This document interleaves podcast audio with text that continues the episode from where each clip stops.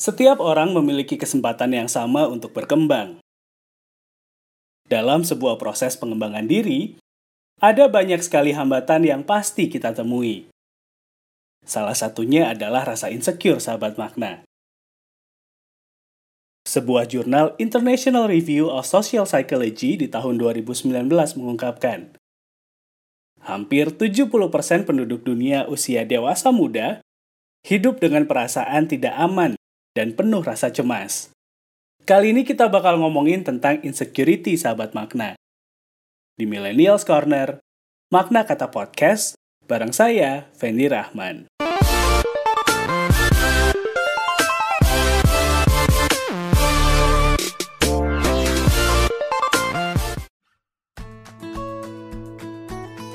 Insecurity adalah sebuah perasaan tidak aman yang bisa terjadi pada setiap orang, sahabat makna. Rasa tidak aman ini muncul karena khawatir, malu, bahkan tidak percaya diri. Ada banyak faktor yang bisa mempengaruhi munculnya rasa ketidakamanan ini. Mulai dari trauma, penolakan dari orang lain, sifat perfeksionis, sampai rasa takut berada di lingkungan baru. Perasaan tidak aman sebenarnya sangat wajar kita alami. Tapi insecurity yang berlebihan membuat kita sulit untuk berkembang. Ada beberapa cara yang bisa dilakukan untuk mengurangi perasaan insecure sahabat makna. Salah satunya dengan menghargai diri sendiri. Luangkan waktu untuk melakukan kegiatan yang kamu suka.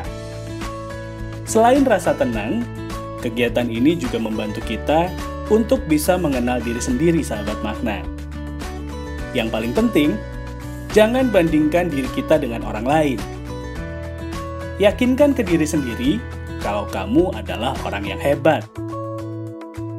Setiap orang punya kemampuan dan kapasitasnya masing-masing, sahabat makna. Jadi, gak masuk akal dong kalau harus dibandingkan.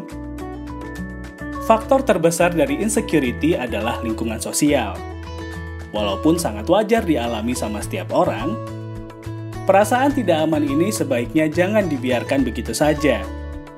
Karena bisa mengganggu, bahkan membahayakan kesehatan kita. Jadi, nggak boleh insecure lagi ya. Saran, ide, dan kritik kamu masih saya tunggu via DM Instagram di @maknakatapodcast atau kirim emailnya di maknakatapodcast@gmail.com. Terima kasih sudah mendengarkan makna kata podcast. Fendi Rahman pamit. Ketemu lagi minggu depan ya.